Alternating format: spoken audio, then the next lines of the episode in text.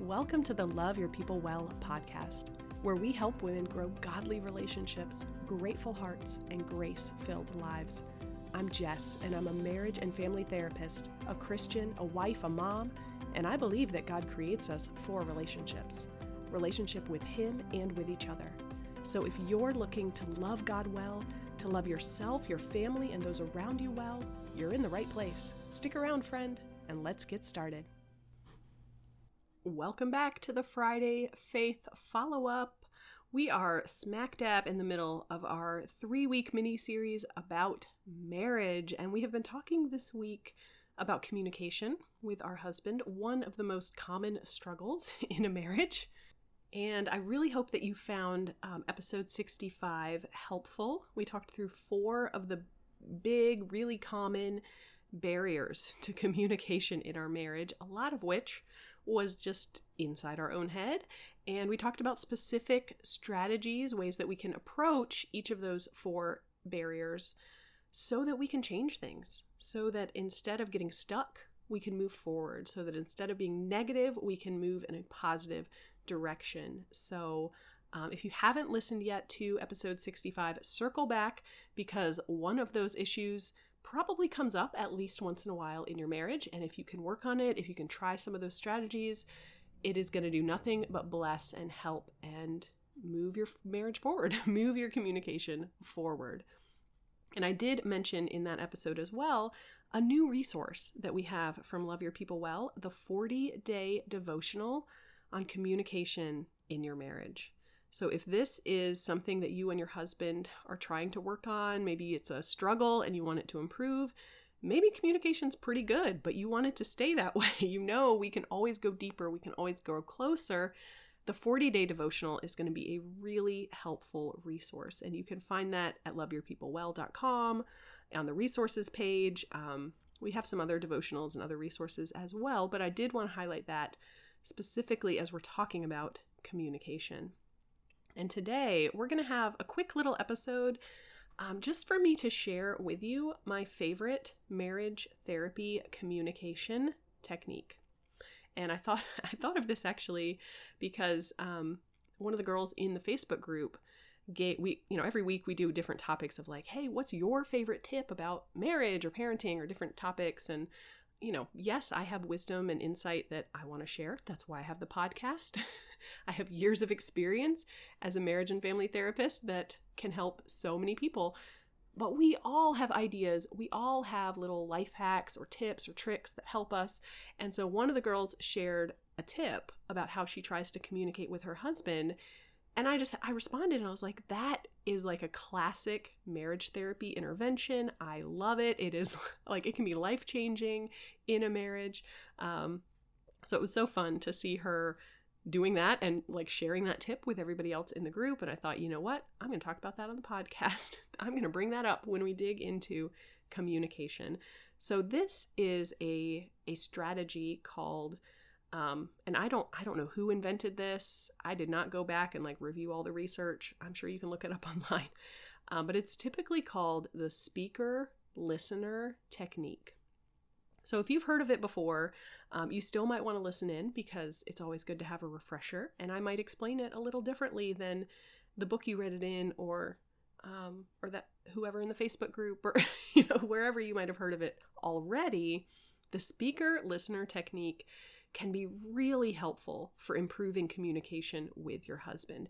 So, I'm just going to walk through the general idea of what this looks like, and then um, we will talk about a few kind of common pitfalls or like ways that we might struggle with it so that if you do want to try this with your husband um, it's not weird it's not going to feel like a therapy session but it probably will feel different because it'll be different um, so here's how the technique works the idea is when you're having a conversation Throughout the conversation, you're going to trade roles, but at any given time, one of you is the speaker and the other is the listener. And each of you has a distinct role. So the speaker obviously is speaking, and is the goal of the speaker at that point in the conversation is to help the other person understand your point of view.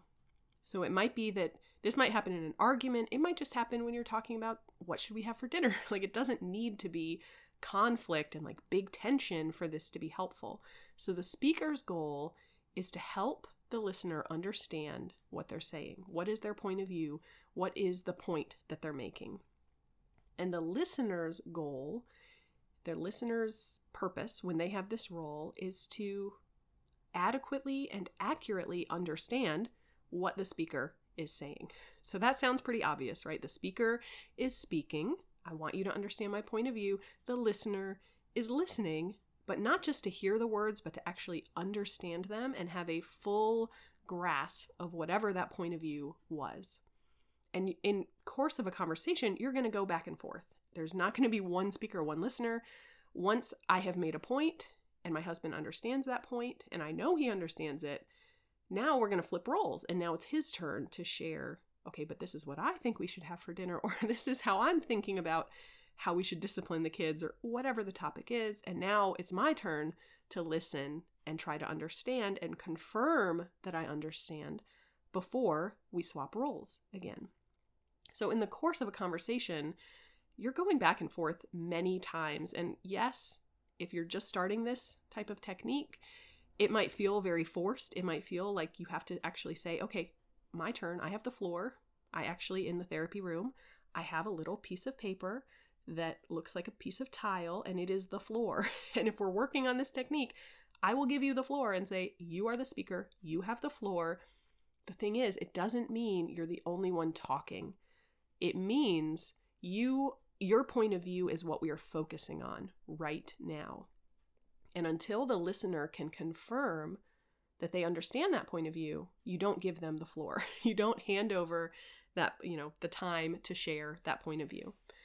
Um, so I'm hoping that this makes sense. You've got a speaker, you've got a listener, and you're going to continually swap roles throughout the conversation. The more that you do this, the more natural it feels. Like you are not necessarily in every conversation going to have to label, okay, I have the floor. Let me share my point of view. You're the listener. It might at the beginning be helpful to label that, um, especially if you really are intentionally working on this technique in your communication. Um, but more generally, you're probably just going to notice it. It'll be a thought process in your head, and it'll become more and more and more natural, and you won't even think about it over the course of time. But the way that this would play out in the actual conversation is that if I'm the speaker, I'm going to tell my husband, now I'm just going to use this silly example about what should we have for dinner because it's so basic and it's so simple. Um, but like I said, this can expand to far deeper and more important conversations. But as the speaker, I might say, you know, I've really been craving pizza. I just don't feel like cooking. How about we have pizza for dinner tonight? And my husband, if, I, if he's really going to confirm he understands me, instead of jumping to, well, I really want ribs for dinner, not really feeling pizza, before he does that, while he's still in the listener role, what he's going to do is basically repeat back to me or paraphrase back to me, summarize back to me what he heard me say. So I'm saying, Oh, I just have this craving and I'm just, I don't feel like cooking. Let's get pizza tonight. And he's going to say, Okay, you're really tired of cooking and you really want some pizza. And I'm going to say, Yeah. And that's the end of my turn. Like, that's the end of me having the floor. He confirmed, he heard me, he understood me. Now it's his turn to say, well, I hear that, but you know, we've had pizza the last three nights and I am just over it. I really could go for maybe some ribs. Now, what am I going to do as the listener? He just told me his point of view, and it's now my turn to say, You're tired of pizza and you really want ribs. And he says, Yeah, exactly.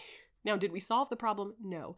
Now we move forward, and I might need to acknowledge, like, you know, I really don't like ribs, but I feel you. We've had a lot of pizza lately how about we go for uh, spaghetti? We've already got some in the pantry. We don't need to go to the store. It's really quick. How about spaghetti? And he might say, Oh, yeah, spaghetti. I think that's a good idea. Let's go with that. and now the conversation's over. So, this is obviously a bit of a silly example. Most likely, when you're talking about what to have for dinner, you don't need to go to the level of of like everything you say the other person is summarizing back for you but that's the idea of the speaker listener technique that I share my point of view, and before my husband shares his point of view, he has to summarize for me, has to tell me whatever summary to convince me he understands what I'm saying. And probably not just repeat back the words. It really, really where this hits home and goes deep in a marriage is when the listener can not just repeat back, okay, you want pizza, but he can say he can be able to say, yeah, you're really busy all day with the kids, and cooking at the end of a long day is just a little too much, and you're really feeling the pizza. Like when you can add in that emotional component, why do I hear you saying that you want this? Or what emotion might be attached to this point of view? That goes a long way, my friends, in the speaker feeling like you heard them. You might not agree with him. He still might not pe- want pizza or whatever the topic is, but you get it. You understand what I'm saying. You've heard me. And now we can move forward in the conversation. It is a lot easier to switch roles for the speaker to now become the listener if I feel confident that you've actually heard me. I don't have to repeat myself. I don't have to argue my point because I know that you heard me the first time I said it. And now I have more emotional space, more brain space to listen to you. And now I'm using myself as the example of the speaker. I am not saying that it always needs to be the wife speaks first and the husband listens first. This can start wherever is appropriate for the conversation and, and what works well for you and your husband. I'm just using this as an example. But I hope, my friends, that that technique makes sense. Yes, it's easy and probably a bit silly with an example like, What are we having for dinner? But I'm sure you can imagine how helpful would this be when you and your husband are maybe on different pages about how to discipline your kids and you're trying to talk that through? A lot of emotion can come up, a lot of baggage can come up, and if you can slow it down enough to include that little element along the way of the listener confirming, I heard you, I understand you. Now I can share my point of view. I might not agree with you. We're moving forward in the conversation. That can go a long way in staying calm and connected and really being clear about what each person is talking about, what each person's point of view is. And that, my friends, is the speaker listener technique. So I would encourage you to try it. Yes, you could have your husband listen to this episode and you could try it together, like I might do in the counseling room with a couple, like kind of coach them through. Someone has the floor until you feel confident the other person hears you and understands you. You don't switch roles. Or you can just try this yourself when your husband tells you something. Try out what it's like to summarize it back to him to say, Oh, yeah, I hear you, honey. Oh, man, you had a really hard day at work and you're just exhausted. Oh, that stinks he doesn't he doesn't need to know you're trying a technique but see how that might change your communication when he comes home and tells you about his day to summarize it back to him in a short little um, a summary you don't need to say the whole thing one of the key points though that i would highlight here is when we have the speaker role, like when it's my turn to share my point of view, you don't want to just talk and talk and talk. It really works best if you make one point and you make sure they heard it, they understood it, and now they get to make one point. If you're trying to say five different things, it's just going to be so much harder for them to actually hear and understand all five points. So, this technique kind of slows it down a little bit. But again, that really helps us get that clarity and that connection so that our conversation can move forward. But I would love to know, you can hop into the Facebook group too. What are your tips? How do you communicate with your husband? Have you ever tried this technique? Um, I find it a lot of fun in the counseling room, but I fully acknowledge it's a little awkward at the beginning. It can take some practice. Um, but again, you don't have to tell them, like, it doesn't need to be a big planned out technique. It can just be something that you start trying once in a while in your conversations and see how it might change the dialogue, how it might help your husband to feel heard and maybe even give him the encouragement to then reflect back to you. Like you might notice that some of this starts changing naturally without it needing to be a big sit down, let's try this technique conversation. But that can also maybe move a little bit quicker and see a bigger result. So it's a lot of fun. It's super helpful. And I am happy to answer any questions. Just hop into the Facebook group if you're like, uh, I don't really understand this. I need more examples. I would love to answer those questions and share that with you. Let me close us, my friends, with a word of prayer and we will wrap up. Lord, I praise you that you are the perfect communicator. And I know we don't always understand, we don't always take time to listen. But Lord, I pray that you will forgive us of that and that you will fill us, Lord, with a desire to to hear, to understand, not simply to be understood, but to understand you and our kids and our husbands. And I pray, Lord, that your Holy Spirit will fill our conversations in our home this week and continuing forward so that we will each have a heart, have a spirit of, of listening, of being quick to listen and slow to speak and slow to anger. Lord, I pray for our communication that it will reflect your love and your grace at all times. And I pray this in Jesus' name. Amen. Friends, that is all I have for you. Next week is Valentine's Day, and it is the wrap up of our little three week mini series. We are going to talk next week about forgiveness a hot button issue, a critical issue, and um, it's going to be good stuff.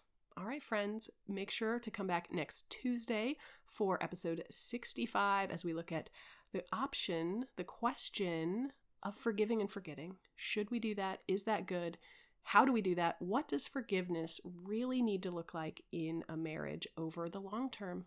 That is where we are going next week. And until then, hugs and blessings to you, my friend. I'll talk to you soon.